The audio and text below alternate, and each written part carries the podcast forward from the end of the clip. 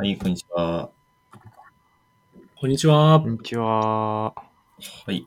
じゃあ、クラッシュとクラフトの歴史編です。よろしくお願いします。よろしくお願いします。はい。えーっと、じゃあ、自己紹介ですが、僕は山本で京都で工芸関係の仕事をしてます。よろしくお願いします。お願いします。お願いします。はい。じゃあ、えっと、じゃあ、つくいくんは、はい、えー、つくいです。小説を書いたりなどなどしております。最近クリアしたゲームは、ペルソナ4ザ・ゴールデン、そしてゴーストワイヤー東京などでございます。はい。よろしくお願いします。よろしくお願いします。うん、いいね。じゃあ、はるくんは、はい。えー、春です、えーカメラを作る会社で働いています。最近クリアしたゲームは、えーホグワーツレガシーと地球防衛軍6のダウンロードコンテンツ1ですかね。はい。よのろしくお願いします。いいなみんな結構楽しんでるね。はい。いいですね。ヤンマは最近クリアしたゲームは何？な何もクリアしてないですね、ゲームにか限らず。何もクリアしてない。そうですね。あ、はい。あの、新仮面ライダーを映画館に見に行きましたね。ああ、俺も新仮面ライダー見たよ。あ、もうあれか、そんな話題すらうんそう。か、前にやったのが2月の下旬だったから、そうだね。新カメってその時まだやってなかったっけ？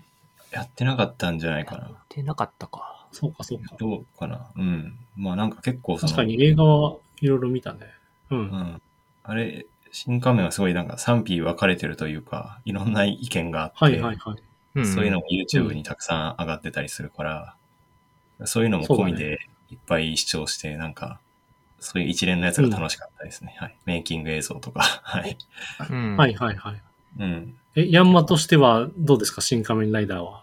あ僕は結構、僕は割と満足したんですけど、あ、3、3、3なんだ。あ、そうそう。でも確かに、結構かっこうん。いい絵とか映像とかデザインとかあって、もういいなと思ったんですけど、うんうんうん。やっぱも、うんなんかモヤモヤするみたいなのもあって、で、それをはいはい。いろんな人が言語化しているのが結構気持ちよかったっていう、その、はいはいはい。二重で楽しかったですね。はい。なるほどね。感じですね。はい。後でじゃあ新仮面ライダーの話もしますか。あ、それも、はい。もう僕は、はいだね。あ、でも、はるくんまだ、はるくんまだ見てないんだっけ？あ、もう全然ネタバレ全開でやってもらって結構ですよ。みんな人のスタンスだああと、後からそれを踏まえて見見るから。あなるほどね。うんはいはい。ああ、まあ全然ね、それはいいかもね。うん別になんかネタバレして困るようなものも特にない話ではあるからね。うんうん。そうね。あうん。はい仮面ライダーですね。はい。じゃあ、そんな感じで、じゃあ、教科書の方にも今日入っていきましょうか。はい。はい。時間がね、落ちちゃうんで。えっと、で、教科書はですね、えっと、いつもの東京書籍の112ページのうん江戸幕府、その幕藩体制の成立というところからですね。はい。来たね。はい。来たね。おこれは、さあ、その、ところね、結構山場なんですかね。ちょっとよくわかってないですけど。はい。いや、わかんないけど。うん。うん来て、来てはいるよね。うん。来てはいるよ。えーっと、じゃあ今日も、ちょうどその幕藩体制の成立が3つにパート分かれてるんで、えっと、最初、はるくんからで、はい、やっていきたいかなと思います。やっていきはい。おい。じゃあ、お任せしていいですか？はい。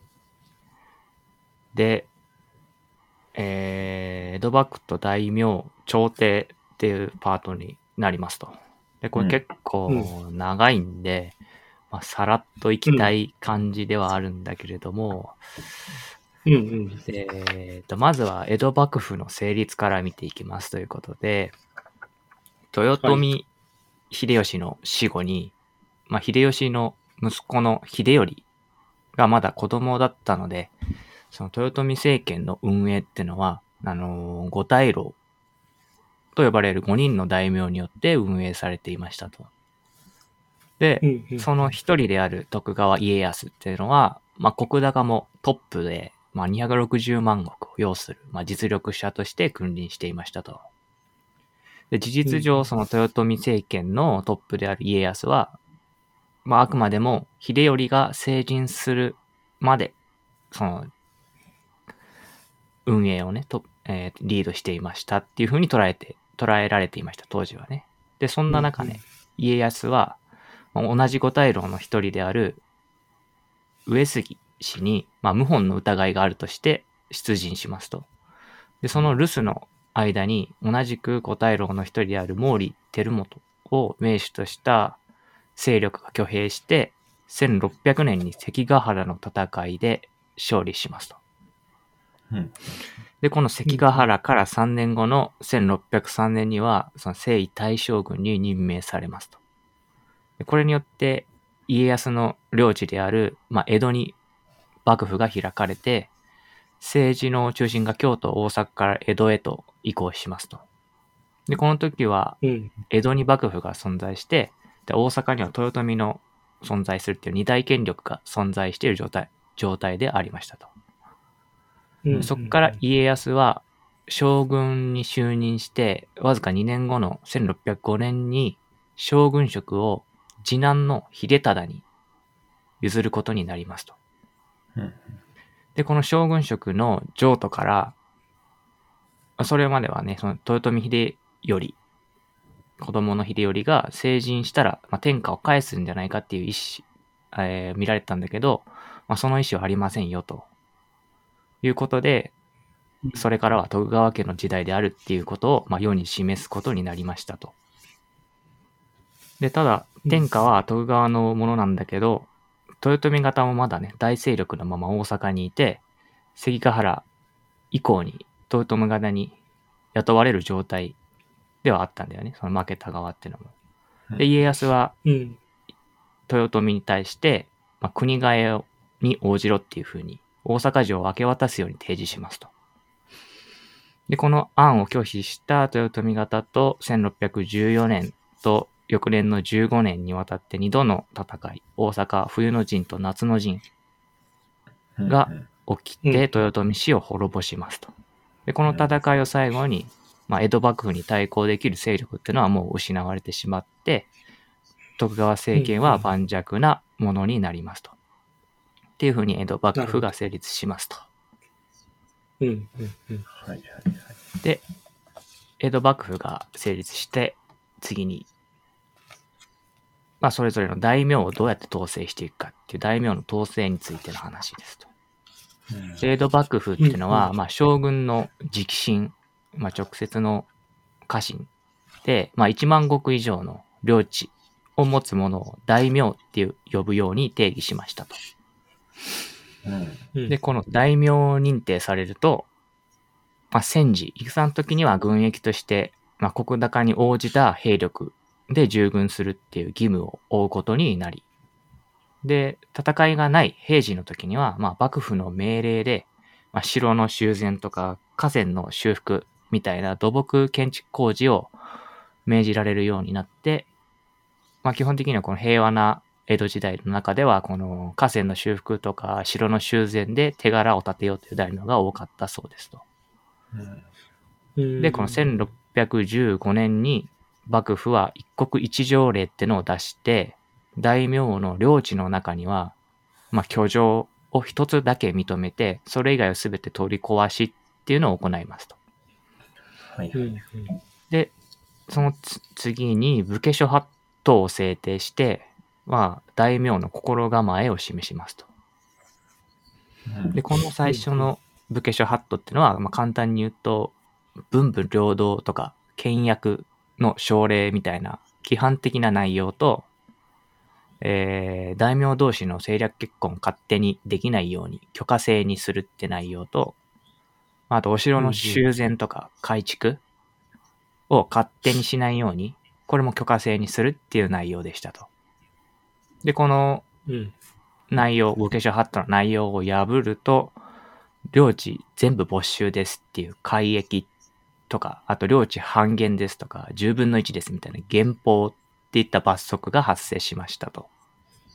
うんで、この武家諸法度っていうのは、まあ将軍の交代があるごとに改定が続けられて、三代将軍の家光の時には、あの、かの有名な参勤交代が、っていう制度が加えられましたと。これによっうんて、この参勤交代によって、大名は祭祀を江戸に置いて、一年ごとに領地と江戸の間を往復することになりましたと。うんうん。で、他にも家康は、えー、二百数十家ある大名ってのを、審判、不代、戸様っていう風に三つにランク付けしましたと。うんで、簡単に審判大名ってのは徳川家の親戚の大名で、まあ特に有名なのが御三家って呼ばれる水戸徳川と紀州徳川と尾張徳川の三つ。うん。で、普代大名ってのは、関ヶ原の戦いよりも前から仲が良かった、まあ信頼のおける大名たちのことを指しますと。うんで、この普代大名ってのは基本的には江戸の近くに領地を与えていましたと。うん。で、最後に戸様大名ってのは、関ヶ原以降に徳川家に従った大名で、基本幕府の政治には参加できなくて、まあ、重要な地域からは遠くに領地を与えられましたと。で、うんうんこのそれぞれの大名の領地を藩っていうふうに呼んで、その幕藩、あ幕府の直轄の領地と合わせて、まあ、幕藩体制っていう仕組みで全国を統治することになりましたと。うんうん。で、これで大名の統制をうまく取ることができましたという大名の統制の話でしたと。うんで、次に幕府の政治組織の整備についてで、三代将軍の家光の頃に、まあ大体完成しますと。で、初代家康と二代目秀忠までは、まあ、あの、征夷大将軍でもあった家康からね、あの、まあ、軍組織的な側面っていうのが強くて、二代目までは。うんうん。まあ、将軍の命令をトップダウンでこなすような政治組織だったんだけれども、まあ、そこからだんだんとね、三代目の将軍の家光の頃には、えー組織的に動くようになって、老中っていう政務担当の職を複数人置いて、まあ、彼らの合議制で、えー決めていくっていう組織に変革しましたと。うんで、この老中ってのは、3人から6人ぐらいが任命されて、まあ、将軍の下で政務を取りまとめましたと。で、将軍を、うんうんまあ、例え、例え話なんだけど、将軍を総理大臣だとしたら、まあ、簡単に言うと3人から6人しかいない国会があるっていう感じ、老中が。なるほど。うんで、老中の補佐役として、若年寄りっていうのを役職を置きますと。で、今でいう若年寄りは、まあ、政務次官的なポジションかなと思いますと。はいはいうん。で、一応臨時として老中よりも上の最高職として大老っていう、まあ、これ常設の役職じゃないらしいんだけど、大老ってのが置かれましたと。で、うんこの大老ってのは、あの、副総理大臣的なのがたまにいるっていう感じになるのかな？と思います。で、この他に、あの、寺院と寺社を統制する寺社奉行ってのと、江戸の行政、司法を行う町奉行。で、財政管理を行う勘定奉行ってのがあって、この3つを特に三奉行っていうふうに呼びますと。で、うんうん。大名の監視、各地の大名の監視については大目付っていうのがあったり、また旗本、御家人、まあ、大名より下のランクで、大名と謁見できる、それなりの人は旗本って呼んだり、謁見する、する資格がない人たちのことを御家人って言うんだけど、その監視については目付っていう役職が置かれましたと。うんうんうん。で、京都に、まあ、この頃は京都に朝廷があるんだけども、その京都の朝廷の監視に関しては、京都所、京都所次第っていうのがいて、で、豊臣のあった大阪に関しては城代っていうのが置かれますと。うんで、重要なうん直轄地に関しては、音国奉行、まあ、遠くの国の奉行だよね。音国奉行っていうのがあって、うんで、幕府の直轄領に関しては軍大とか大官っていうのが配置されましたと。うんうんうん。ですね。うん。で、朝廷と自社の統制に関しては、まあ、大阪夏の陣が終わってすぐに、天皇家とか貴族に対して、近中並びに武家諸法度ってのを作りますと。で、この近中並びに武家諸法度の内容ってのが、えー、天皇公に対して家諸ハットね。あ、公家諸法度ね。あ、うんそうね、公家諸法度ね。に関しては、えっ、と、天皇に対して、えー学問を第一にするようにっていう内容と、朝廷に仕える公家の人たちの、まあ、昇進とかに規制を加えましたと。うんうんで、朝廷と幕府の間での連絡役に武家伝奏っていう役職を置い置きますと。で、宗教統制に関しては、寺院ハットを出して、まあ、仏教を監視する本末制度ってのを確立しましたと。といったところが、幕府の成立から大名の統制と、幕府の組織、朝廷の、朝廷と自社の統制についてですね。なるほど。はい。で、次に、えー江戸時代初期の頃の文化について見ていきますと。で、この江戸初期の文化のことを官営文化っていうふうに呼びます。で、大体江戸初期の50年間ぐらいのことを指します。で、まずこの時代ってのは、儒学を日本流に手直しした朱子学ってのが普及し始めますと。で、朱子学者の藤原聖華っていう人の弟子である林羅山って人が、後川家康の頃に才能を見出されて、江戸幕府の相談役として政治に参加するようになりますと。うん。で、うん三代将軍徳川家光の時には、えー朱子学を教える私塾ってのを開設しますと。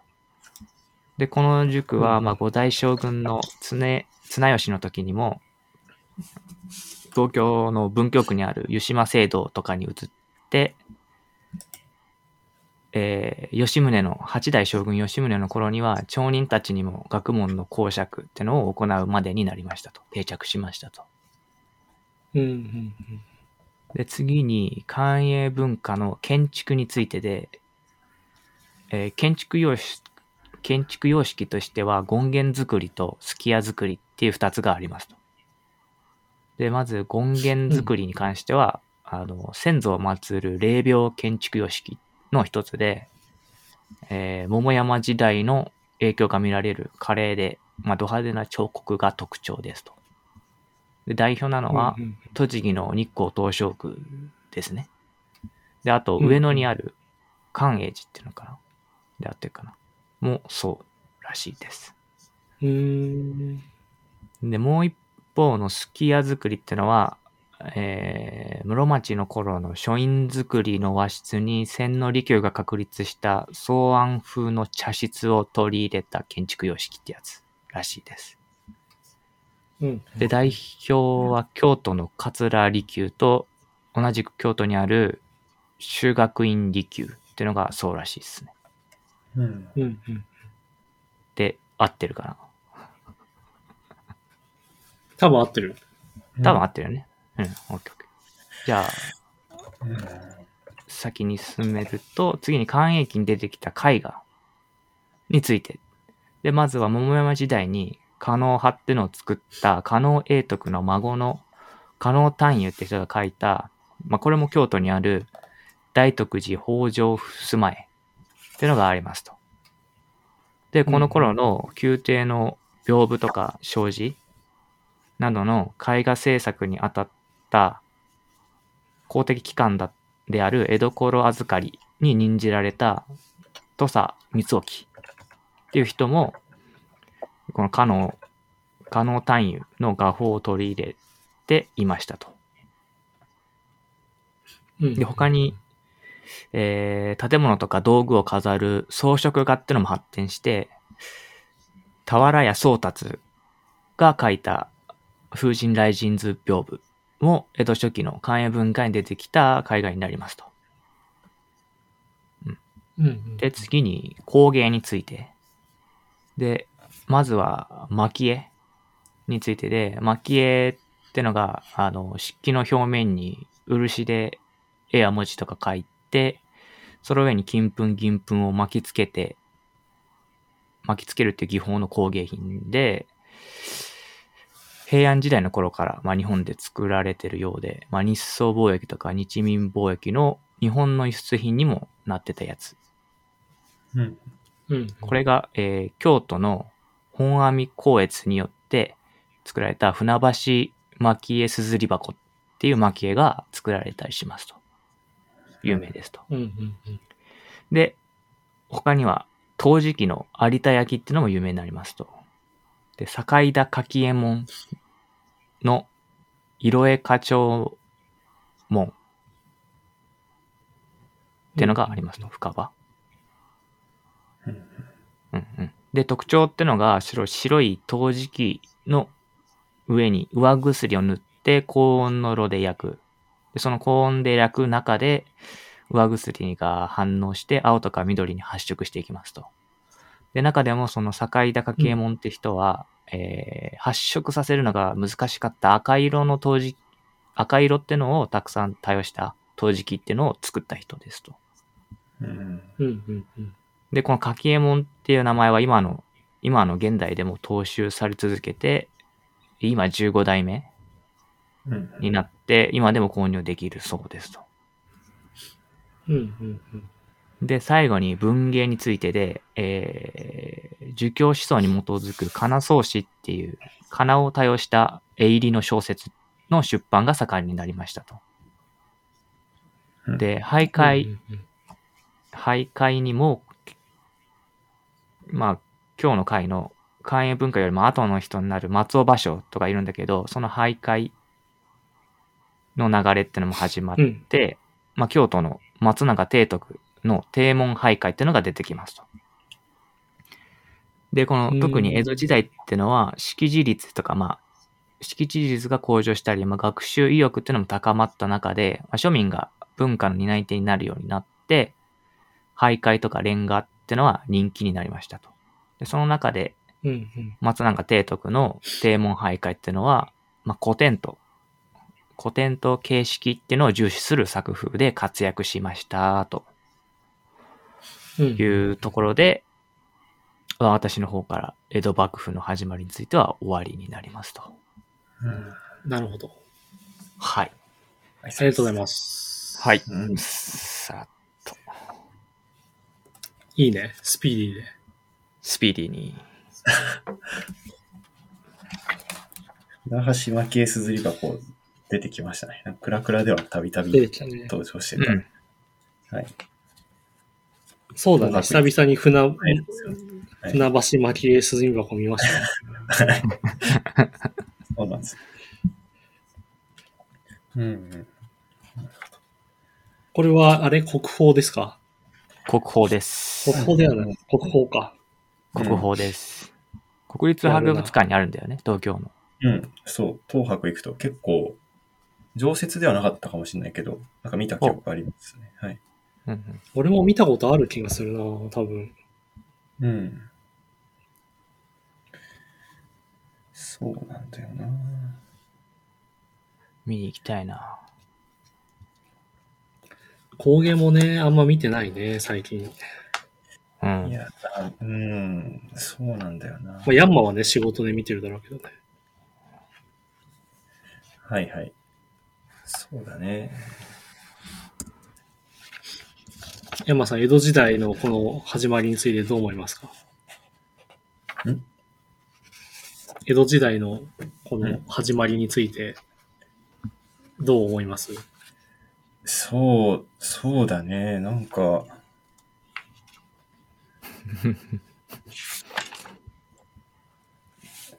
なんか若年寄りって面白いよね。その いや、なんかその年寄り、なんか年寄りっていうのが、なんかちょっとさっき調べたら年寄りっていうのが、その、うんまあ、経験豊富で知識豊富な人みたいな。ほうほうほうはいはいはい。大老とか老中は年寄りっていうのを老老っていう一文字で表してて、うんうんうんうん。みたいなことらしいですね。若年寄りってなんか、その、はいはい。若いんだか、年取ってんだかっていうことね。うん。字面見るとなんかそう思うよね。だから、はいはいはい。え、でもそういうのってなんだろう？他に言うとさ、うん。うーん、まあでも他の言葉でそういうのないかな。まあなんかさ、そのジュニアハイスクールとかみたいなノリだと思うんだよね。なんか、ああ、はいはい。感覚として。ハハイスクールがあっても、ジュニアハイスクールみたいなさ。はいはい。確かに。なんかそういう感じだよね。言葉の成り立ちとしてはね。のそううんでもまあ若年寄りほどのなんか、こう、言葉上のなんか矛盾は、矛盾というかおかしみはないけど、あべこべかの。うん古新聞。そうそうそう。古田新太とか。あ、古新聞いいね。はい。あ、いいね。古田古田新太。古田新でも古新聞、古新聞はまさにそうだね。古新聞は確かにそ太。なんだろう。いいね。う。はい。まあでもなんか急にこう、まあ、なんていうの？息苦しいっていうかさ、まあ封建、封建社会ってまあそういうもんだと思うけど、なんか、ガチガチにみんなさ、もう縛られてさ、なんか、なんていうのかな、自由、まあ自由安定してるけど、なんか、んなんでしょうね？なんか、こう、息苦しそうな世の中であるなっていう気はするよね。ちょっと。ああ。うん。これ、徳川家康ってその、どういうパーソナリティなんですか？その、あんまその、なんとなくしか知らないんだけど、ここれは結構その、なんか割と、こじつけして、なんかその謀反を口実として率いてなんかとかさ、このなんか、なんだろう、京都の広報寺の大仏殿の、要は金に書いてあるなんか、うん。これは家康の呪うものだとかでこじつけしてなんか挙兵してとかなんか結構なんかえげつないやり方してるんだなっていうそのなんかホトトギスのあれとかの俳句とかの印象だとさなんかあの3人の中ではちょっと穏健な感じみたいな印象あるじゃないですか。うんうんはいはいはいはい。でもなんか、なんか歴そういうの小説とか大河とか見てる人は詳しいのかな家康あのあ、パーソナリティね。どうなんだろうね。あんまり過激な人じゃないってなんか勝手にイメージ持ってたんだけど、まあ、なんか要するに、世間的なイメージとしてはさ、要するにまあ、たぬき野郎っていうかさ、たぬき親父っていうかさああ、、それも聞くね、確かにね。うんうんうんうん。なん、なんていうの？要するにまあ、温厚、温厚だけど、まあ、したたかで抜け目ないっていう感じなんじゃない、多分世の中のイメージは。ああ、そうか、そうか。まあ、泣くまで待とうホトトギスだけど、別にそのホトトギスをニコニコさ、いいよいいよって眺めてるわけではないというか、まはいはい。あ、なんていうの？な泣く瞬間みたいなものは、まあ、虎視眈々と狙ってはいるっていうことなんじゃないかなっていう気がするよね、うんこういう。なるほどね。ホトトギス側からしたら一番こう嫌な汗かくのは、なんか、あの、そうそうそうそう。待たれてるっていう、その、そうなんだよ。でも監視はしてんだよね、多分ね、ホトトギスが泣くのを、いつ泣くプレッシャー、かねプレッシャーかかってるって。そうそうそうそうね。気、気抜いて泣くわけにはいかないわけね。そうそうそう。そうだな。い家康ってその、信長とか秀吉ほどさ、人気なくない、うん。そんなことないかな。うん、まあ人気はないのかな。まあわかんない。ひ秀吉もそんな人気ないと思うけどね。あの、そう、うん別に。なんか、まあ、そりゃそうか。うん。うーん。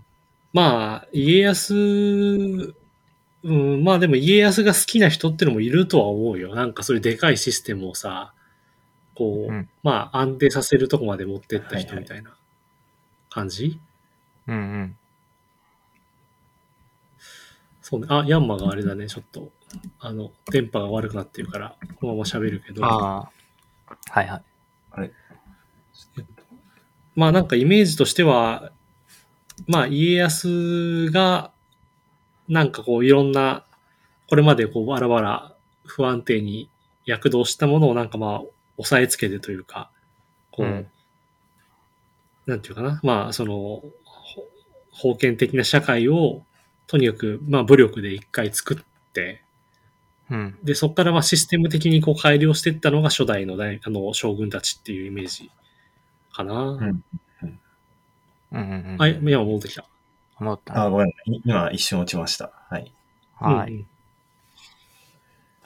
そうか。そうね。まあでもやっぱりあれだよね、その、秀吉も結局さ、子供が幼少なのに、要は病気で死んじゃったわけじゃない、秀吉も。うん。なんていうの？はいはい。で、まあ家康はさ、そういう意味では、こう、うまく、こう、世継ぎがさ、続いたっていうか、こう、なんていうの？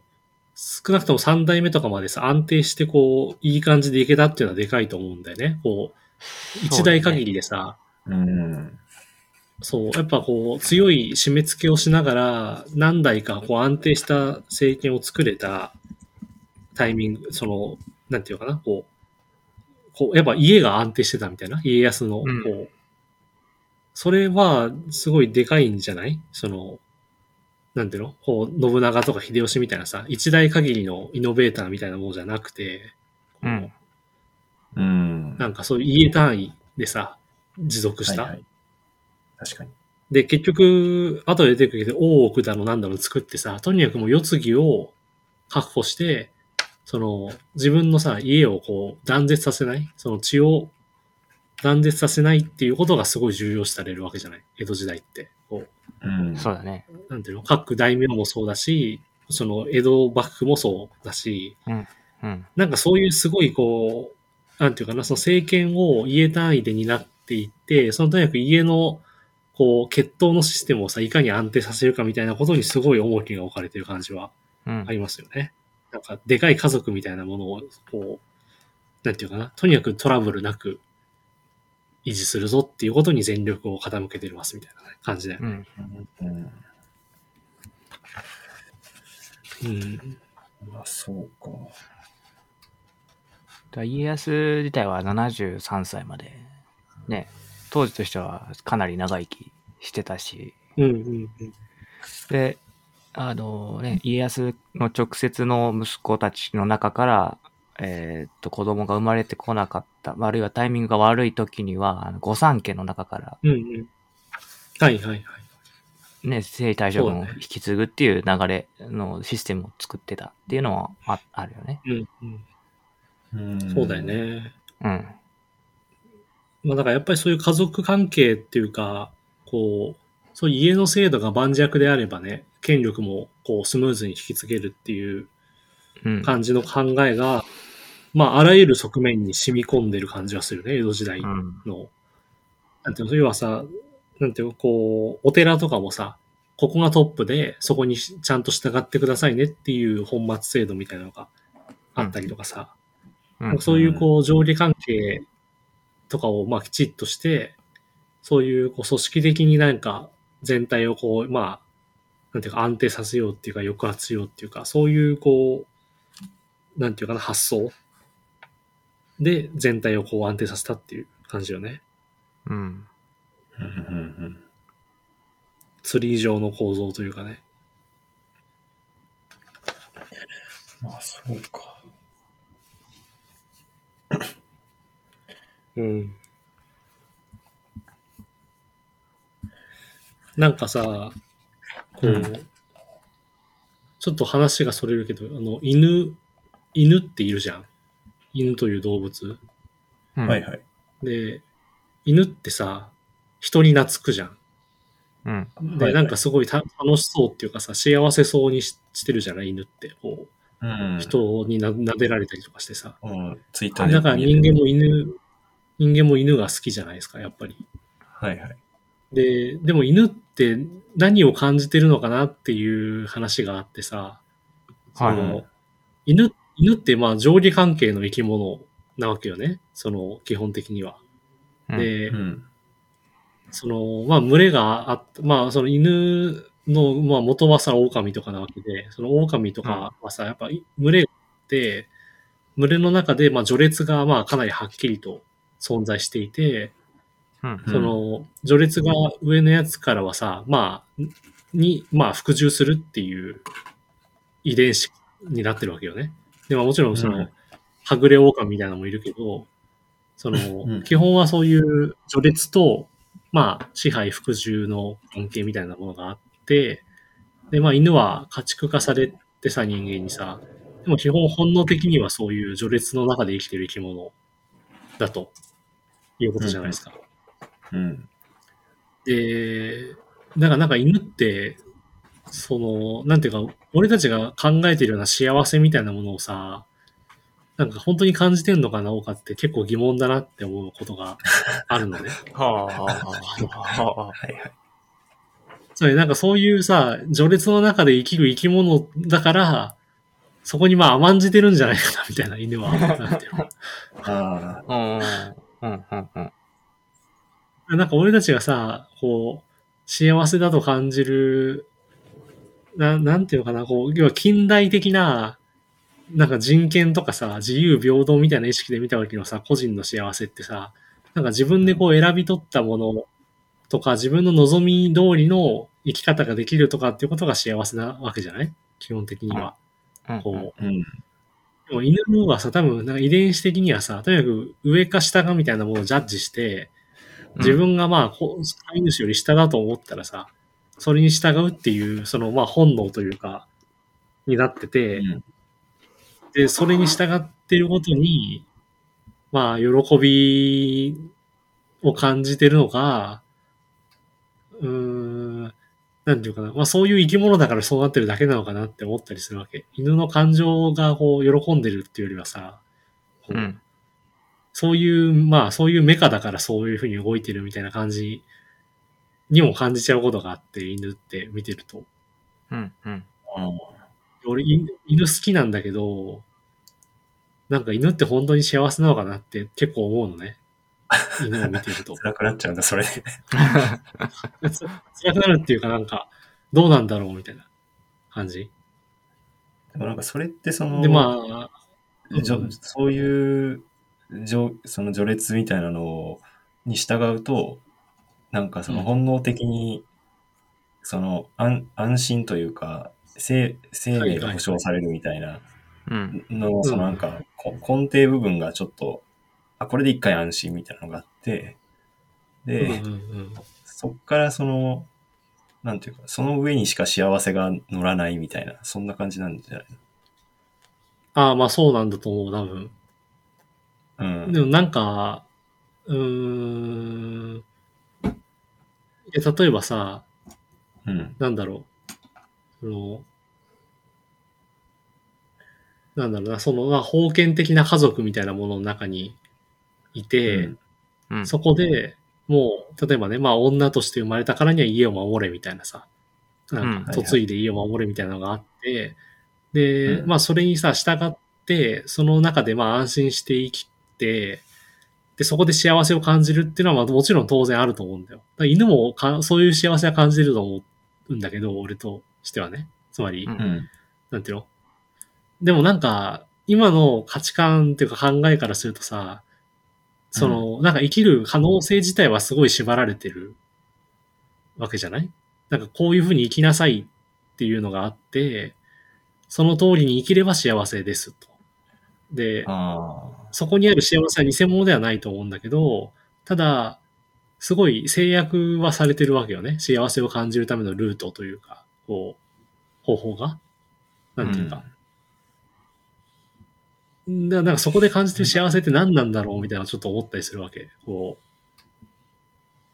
う。なんていうので、でも別に自由に自分の思い通りとかさ、可能性がたくさんあることが即幸せってわけではないなとも思うし、一方でね。こう。で、なんか今世の中的にはさ、そういう、まあ、なんていうの？今、今時その女性にさ、こう、いやなんか家を守れとかさ、なんかうん。結婚すするのが幸せなんだとか、そんなことはまあ言わないわけじゃないですか、世の中で。今の世の中ではね。で、それによって何か、そのまあこれまで不当にさ、なんか抑圧されてた選択肢とか生き方が、こう普通になったよっていうのはいいと思ってるんだけど、うん。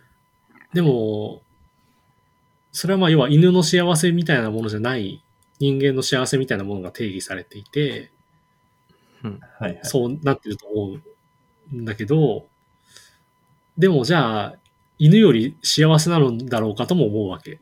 我々は。そうなんていうの。犬より自由だと思うけど、犬より幸せなのかなとかさ、もう逆に思ったりとかして、で、うん、まあみたいなことをね、いろいろそういう、そうこういうなんか法封建的なものの中、仕組みの話を聞いてると思うんだよね。なんか、こう、犬って例えばさ、なんかに、基本的に犬はさ、まあ、を飼ってる人の多くはさ、虚勢手術とかをしたりしてさ、その、うん。まあ、ず、永遠の子供として犬を飼うわけじゃない？こう、うん。まあ犬が主人、飼い主とさ、まあ本当の意味で対等になることはないし、うんそ、の犬が自分のさ、生き様をさ、次の世代に残そうって思ってたとしても、まあ、虚勢されていてさ、まあ、永遠にこう、その家の人間の子供として扱われるわけじゃない？ある意味。うんそのはい。なんとかちゃん、ね、で、そのなんか可愛い服着せたりとかするわけじゃん、犬にさ。う。うんんなんか、その、で、やっぱそういうのもさ、なんか犬の、そうそうそう。なんか犬の生きているという、その生物としての犬のポテンシャルを、なんていうのかな。人間のさ、家族が、都合よく、その子供のポジションにさ、犬を置き続けること。それってこう、うん犬のなんか生きてる、生き物としてのポテンシャルを本当に発揮してると言えるんだろうかみたいなさ。なんか、それって、うんあの、なんだろう。それがなんか犬にとっての本当の幸せなんだろうかみたいなちょっと思ったりするじゃん？なんか。はいはい。うんなんか未来の社会になったら、ペット飼うとかっていうのもなんか倫理的にアウトだったりするのかなとかさ。なんかいろいろ思うよね、そういうことはね。ちょっとうん離れちゃったけど。まあ、要するになんか犬の社会であるという感じがするよね、江戸時代っていうのは。なんかこう、なんていうか、大きくは。うん。でもそれってでもずっとそうなんじゃないの？なんか、もう歴史の大部分は犬的な、まあまあそうね。確かにね。あーそうだよな。そうね。うん。うーん。まあ、俺たちもまあ、ん犬みたいなもんかもしれないしね。今になってもねもっと先の人から見たら、マジで犬だな。そうそう。犬で、やっぱそれがさ、幸不幸せだとも別に言い切れないと思うんだよな。なんか、一方で。なんか、はいはい。本当に幸せなんだろうかとも思いつつ、でもまあ幸せは確かにあるだろうなっていうのも感じる。実際江戸時代のさ、文化とかさ、あの、社会の安定したものの中ですごい幸せを感じた人は、それまでの社会よりずっと多いと思うんだよね。数で言ったら。うん。どう考えても。うんやっぱさ、戦乱の世の中なんかに、まあ行きたくないわけですよ、当然。うん野良犬の社会にはさ。まあ野良犬もまあ犬だからあれだけど、まあそうね。あなんか、む、難しいね。なんかその、社会の安定と幸福の関係みたいなのを考えれば最近。なんか、でもその、うん。例えばオープンワールドのゲームか、シンプルだけど、なんかやり込みがいのあるゲームみたいな、その違はいはいはいはい。いのようなところもあるじゃないですか。なんか、ああ、そうね。あわかるわかる。俺もさ、おおうん。うんうんうん。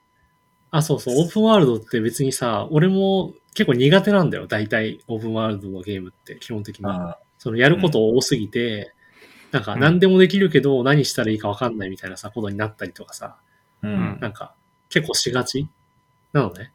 で、それよりも、なんか淡々とこうさ、ステージをクリアしていくとかさ、限られた一本道のところを探索していくとかの方が、楽しかったりするんだよね。制約がある方が。うん。そういう話は確かにあるよね。でもその制約があることすら気づいてない人にとってそれがその、だからああ、っていうことでしょ。その、確かにね。それを見えてるこっちからすると、やらされてんなっていう、その、なんか、うん。選んでやってるわけじゃないから本人にしたら。だからそこが、その、たどこまで行っても対対象にならないから、なん。か、そうだね。うん。まあ、そう、まあ、かわいそうっていうのも残酷な感じもするしな。うん。そうなんだよね。まあこれに限らない話ですよね。犬に限らないというか。うん。うんうんうんうん。そうだよね。まあだからなんか、その、なんだろう、その自由とかさ、平等とかさ、なんかう、ん。そういう感覚って基本的にその都市の発達とリンクしてると思うんだけど、こううんそういう近代的な個人とか人権意識みたいなもの？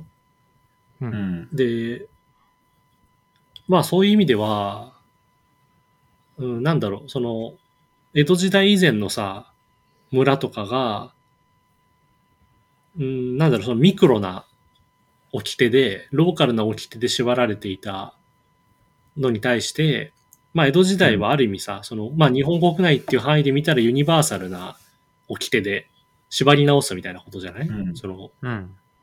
で、で、まあ、それによって、まあ、ある意味、こう、一つのさ、都市みたいなものに、こう、なんていうかな、こう、融合していくっていうかさ、まあ、と、と江戸っていう都市もでかくなっていくにつれ、こう、なんていうのかな、こう、ローカルな仕組みがたまたまバラバラあちこちにあってっていうんじゃなくて、なんかユニバーサルな仕組みで一回こう包括されることで、んなんだろう、その、こう自由に生きる選択肢も増えているような気もするのね。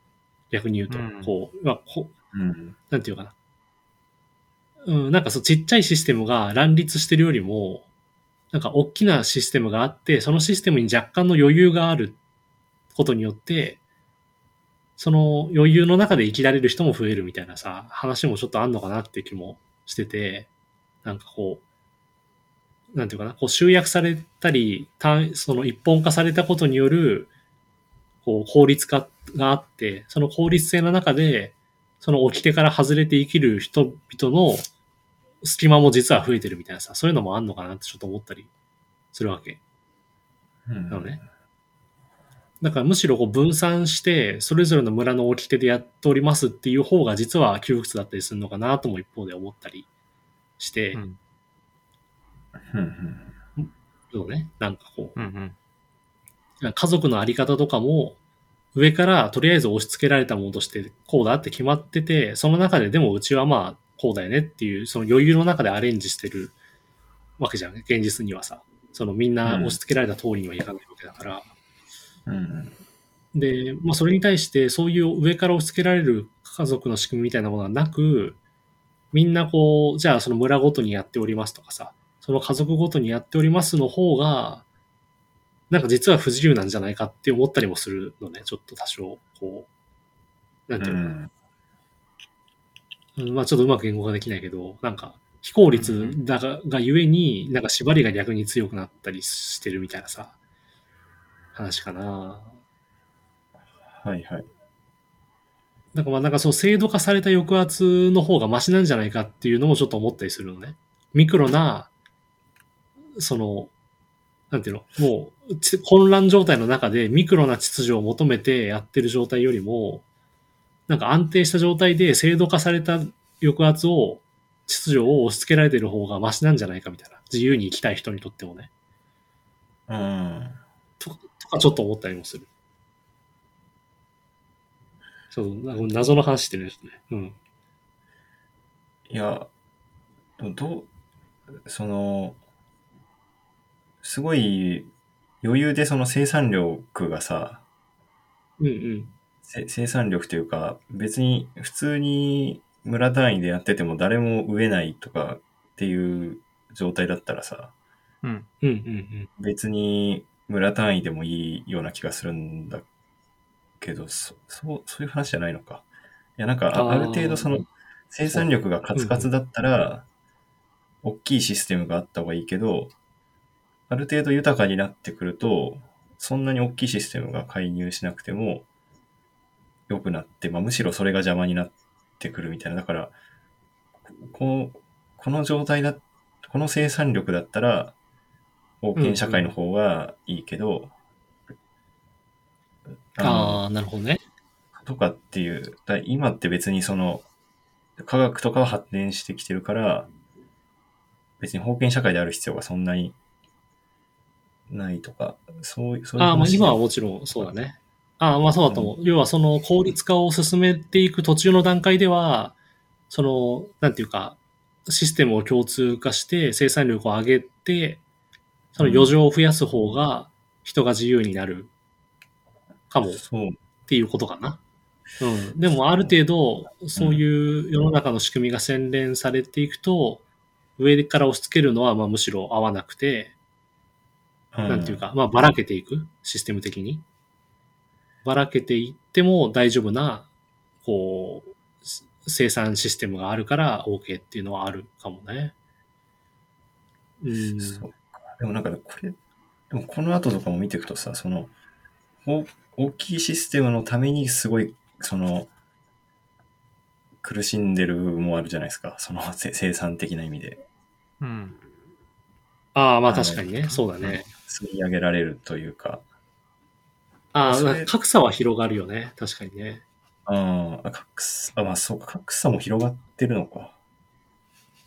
ああ、そうだと思う。あの、なんか、最近さ、ネットワーク科学の本とかをさ、いくらか読んでてさ、その、あの、スケールフリー性っていうのがネットワークにはこう、あ、ある、スケールフリーネットワークと呼ばれるものがあって、うんうん。その、要はまあインターネットとかも世の中の人間関係とかもまあ大きくはスケールフリー性を持ってますよっていう話なんだけど、うん。そのはい。スケールフリーって何かっていうと、スケールっていうのは要するにその全体を記述する次数のこと。まあ要はネットワークで言うと、その人の一人当たりにこう繋がってるその関係のハブみたいな、ハブっていうかあの、なんだあれなんはいはいはい。関係のリンクの、リンクの数。あれをまあうん次数って言って、それを、あの、スケールフリーじゃないネットワークっていうのは、その次数を大体表現できる。だから大体このネットワークが平均して、えっと、このくらいのつながり数でできてるネットワークですよっていうふうに言えるわけなんだけど、スケールフリーネットワークは、その全体を代表するような次数を取り出せないネットワークだっていうこと。だからスケールフリーなのね。その、実数だしネットワークみたいなことで、なんでかっていうと、もう極端に、そのリンクが多くつながってる、あの、そのノード、点と、うんその、まあ、それがもうめちゃめちゃ少ないものっていうのは格差がものすごくて、その。平均の数字みたいなのを取り出すことに意味がないっていううん。うん。ものをそういうふうに言うと。で、まあなんかそういうのをスケールフリー性とかって言って、えっとはいはいはい、要するに、まあ格差社会のネットワークのことなんだよね。こうね、うんインターネットとかもそうだけど、み人気あるページとかはものすごいリンク、あの、つながってて、そうじゃないところは全然アクセスがないとかさ、あの、世の中のお金があるところにはいっぱい集まって、そうじゃないところにはないみたいな、そういう激激烈な格差が生み出すうん。なんていうかネットワーク？がスケールフリーネットワークなんだけど、なるほど。なんか、それは基本的にシステムがこう、なんていうかな、おなんていうかな、そういう都市とか社会のシステムはそうなってて、で、なんかそういう匂いを感じるわけ。なんかその、こう、都市ができて、江戸時代みたいに、都市ができて、こう日本全国がある一つのネットワークに結びつけられた時に生じてくるものは、そういう、まあ、巨大な格差のシステムみたいなことでもあるよね、一方でね。うん。まあそう。うん、なんかだいぶちょっと変なことを俺喋りすぎかもしれないけど、なんかそういう、なんだろう。まあ日本で初めて、要はうん。大都市ができてきてる時代だと思うんだよね。うんその京都とかももちろん都市としては存在したけど、なんか江戸ほどのやっぱ大都市はさ、なかったわけで、うんうん。なんか、そういう都市の時代みたいなものに入ってきてる感覚はちょっとあるかも、江戸は。はいはいはい。うんまあ、ある意味都市の、都市に対して地方がまあ従属する立場に置かれて、あの、はいはい地方分散的っていうよりは中央集権に傾いていくっていうか、そういう時代の感じなのかなうんなんか、ちょっとあんままとまってない。なんか、いやいや、そうね。そうか。でもなんかちょっと思うのはさ、こう景気のいい時代に、例えば大企業でさ、うん働いてたサラリーマンとかっていうのは、なんか、すごい、もちろん、出世競争とかさ、社内のいろんな規則とかに縛られてはいるけど、まあかなり自由だったと思うんだよ。昭和のサラリーマンとかって。なんか、うん。なんていうのかな。うんでさ、やっぱその、まあ今でもそうなのかもしれないけど、なんか大企業で働いてる人の方が、いわゆる封建的なものとか上下関係とかには縛られてるけど、なんか振る舞いとしては自由で、なんかこう余裕があって、なんかうんベンチャー企業とかの人とかは規則的には緩かったり、上下関係とか、そういう秩序に関しては荒っぽくていいんだけど、なんか、ゆこう、余裕はないみたいなさ、話ちょっとあるなと思ってさ、うんなんかどっちが本当の自由なんだろうみたいなちょっと思ったりするわけ。こう、その分散型で、その自主独立、それぞれが。なんだけど、だけど、そのミクロな競争とかミクロな事情にはすごい縛られてる状態なのか、なんかマクロにばっくりと巨大な秩序に覆われてるけど、ミクロには実は自由であるっていうことなのか、みたいなのをちょっと考えたりしちゃうね、どうしてもね。うん。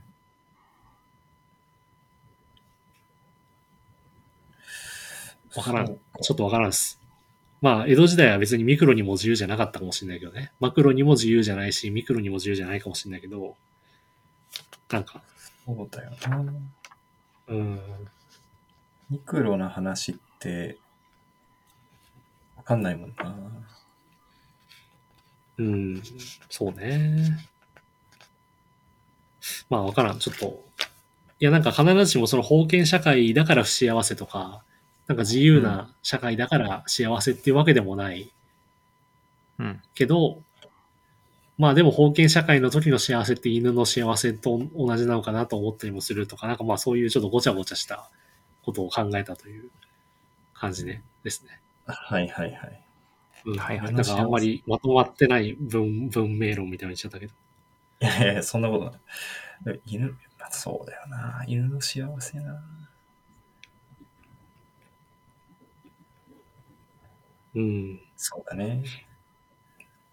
俺はなんかね、本来的には犬の幸せを求めてるタイプなんだよね、多分。実際、自分は。だから制服とかをちゃんと着て、なんか役職がついて、そのうん役職の中で、なんか求められたさ、ものを発揮するっていうさ、こう、ある種軍隊的なものに憧れたりするわけ、結構俺は、なんか自分の。幸福を考えたときにね。その中で、やっぱまあ、エリートになるっていうかさ、っていうことに、実はすごい憧れがあるタイプで、う。うんん。なんだけど全くそのように生きられてないっていうさ、その、なんていうの、本当は犬として生きた方が幸せだって思うんだけど、なぜか犬になれないっていうのがすごいね、自分の、なんかずっと感じてることで、なんかね、そういう感じのことを思ったね、ちょっと。ああ、うん。そう、そうだよな。犬。まあ、あとちょっと全然関係ないけど、あの、うん。文化面で、ちょっと言っとこ、はい言っとこうかなと思ってます。はいはい。はい。あの、日光東照宮と桂離宮って出てくるじゃないですか。で、これ、はいはい大体同じような時期にね、官営文化の間に作られていて、で、うんこれは日本、日本のその建築士を、あの、やる中ではすごい重要な二つの建物、うんすごい重要というか、日本の、なんだろう、こう、建築が伝統建築から近代建築に移り変わるときにすごい重要な役割を果たしてて、この二つがね。えっと、はいはい戦戦前の建築家で、えっと、ドイツの建築家でブルーノ、ブルーノ・タウトって人がいるんですけど、はい。で、その人は、こう、日本にね、亡命してきた人なわけ。戦前に。うんあの、要は、なんていうのナチスがね、こう、迫害しされて、ナチスに。それで日本に亡命した建築家なんだけど、その、タウトは、まあ、近代建築その、なんてヨーロッパの近代建築を作った重要な建築家の一人なんだけど、その人が日本に来て、で、まあ日本の建物を見るわけですよね、当然。はい。それで、あの、桂離宮と日光東照宮を見てるわけ、タウトは。で、それに対して、もう桂離宮の本当に絶賛するわけ。その日本建築の美とはこういうものなんだと。でそれは日本に対する称賛でもあるんだけど、要するにすごいシンプルで、ものすごく繊細にこう構成されてる、緻密に構成されていて、こう、なんていうの過剰な装飾とかじゃなくて、ある種構成の美みたいなものを見せてると。うん。そういう様をすごいあの肯定してるんだけど、桂離宮はうん日本建築の中では多分外国からまあ高い評価を受けた、ある意味最初の建築というか、そのなんていうの、ヨーロッパの目から見た時のお手本になるわけ。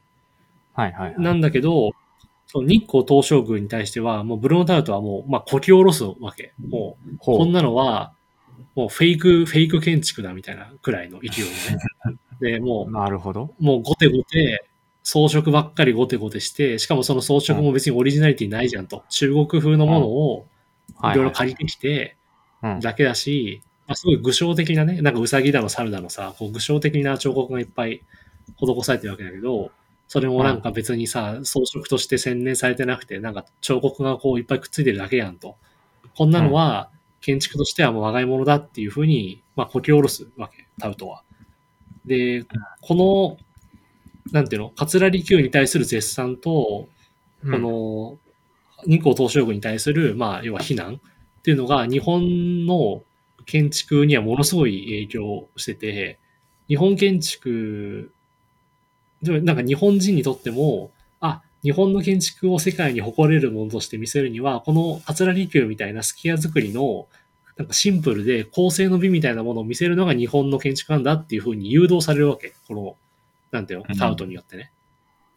それで、あの、まあ、伝統建築がさ、その戦前戦後を挟んで、その戦後は近代建築になっていくわけなんだけど、日本も、あの、全体的にね。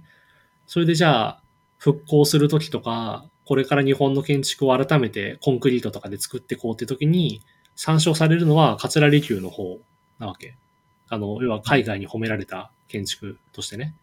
で、例えば丹下健三みたいな、こう、日本をさ、代表する建築家も、その桂離宮とかスケア作りの、あの、部材のプロポーションとかを参考に、コンクリートの柱とか、こう、なんていうの？こうルーバーとかね。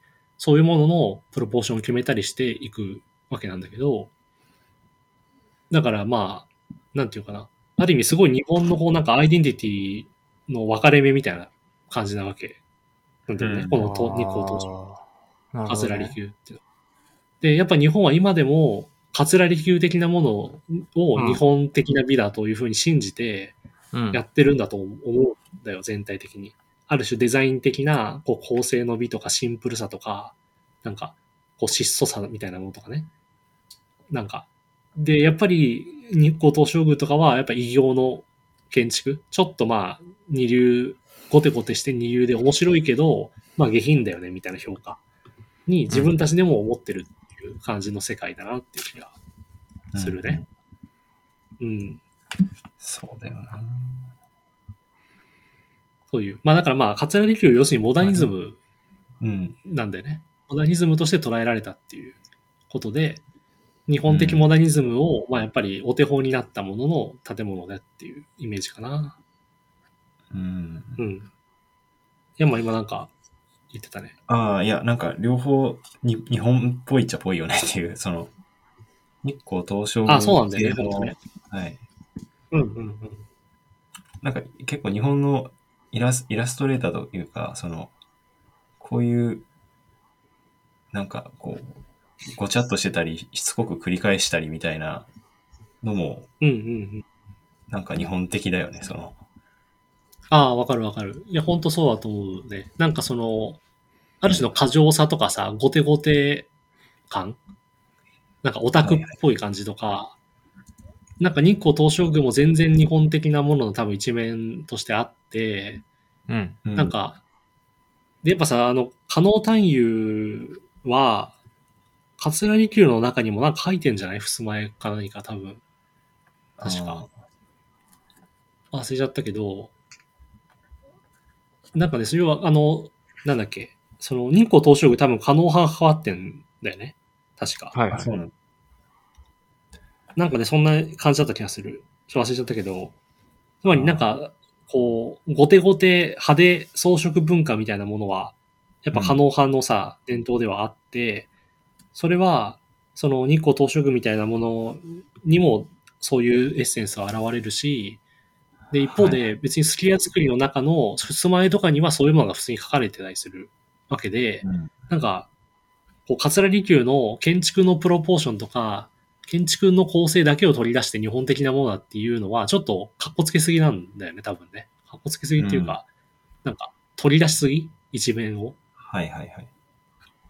うん。で、多分本来は、そういうゴテゴテな過剰なものと、ある種それのまあ、なんていうか反対にそういうスッキリした構成を見せつつ、ところどころではごちゃごちゃさせたりするっていうことの、うんなんかバランスの多分、問題でしかないっていうことなんじゃないかなっていう気は。するけどね。なんか最近こううん AI がさ、イラストをすごい描けるみたいな話よく見るじゃないですか。はい。はいはいはい。なんか、その、日光東照宮系のさ、こう、派手派手みたいなやつの方がうん AI 得意なんかな、やっぱ。その、ああ、絵が描く場合に、確かにね。なんかその、うんでも、桂離宮も、なんかこう、数学的な感じもするじゃないですか。プロポーションとか、こういうのが。うんうんうん。でも、こういうごちゃっとしたものを、なんか、しつこく描くみたいなの方が、結構よく見る気するんですよ。A- AI がこんな絵描きましたとかで、SNS とか。はいはいはい。うん。うん。だから、あ、まあだから両方やばいのかな。両方こう、AI もやろうと思ったら、できちゃいますよ、みたいな。ああ、まあでもやっぱり、なんていうのかな。AI はさ、なんかこうやっぱり集合的無意識じゃないけど、うん。なんていうの、そういう集合値っぽいところがあるわけじゃない、うんそうそう。うんこ確かに。うだからまあなんか、その集合値っぽいものはやっぱり日光東照宮の方が、なんかいろんなさ、伝承とかさ、そのはいはいモチーフが、とにかく山のようにこう詰め込まれてる感じ。で、やっぱその派手さをさ、庶民的にはそっちの方が味わいやすいと思うんだよね。多くの人が目を惹かれるというかさ、おっパッと見てなるすごいもんね。感じは、そうね。んそうそうそう。で、やっぱそのなんか、まあある種、こう、ゲスなものも含めた集合的な、こう、感覚は、AI の、AI が得意とするものだと思うから、日光東照宮型になるのもわかる感じはするよね。なんかで、でまあ多分本来、なんかアニメのイラストとかも含めて、そういうものがポップカルチャーではやっぱさ、こう。主流というか、なんかアベンジャーズとかってさ、もう、絵としては汚いじゃん。なんかこう、そのあアイアンマンだの、ハルクだのさ、キャプテンアメリカだの、いて、もうごちゃごちゃしてさ、デザインも何もあさ、ーもう、ちぐはぐな奴らが一画面に収まってさ、アッセンブルとかやってるわけじゃんああ、東照宮のアニメ、アニメか。うんうん。そうそうそう。やっぱ、その東照宮型の方が、なんて、目にはさ、新しいっていうか、おーってなるわけよね。迫力があるわけじゃん、やっぱ。ちぐはぐだけど。盛り上がるまあ、ブルーの、そうそうそうそう。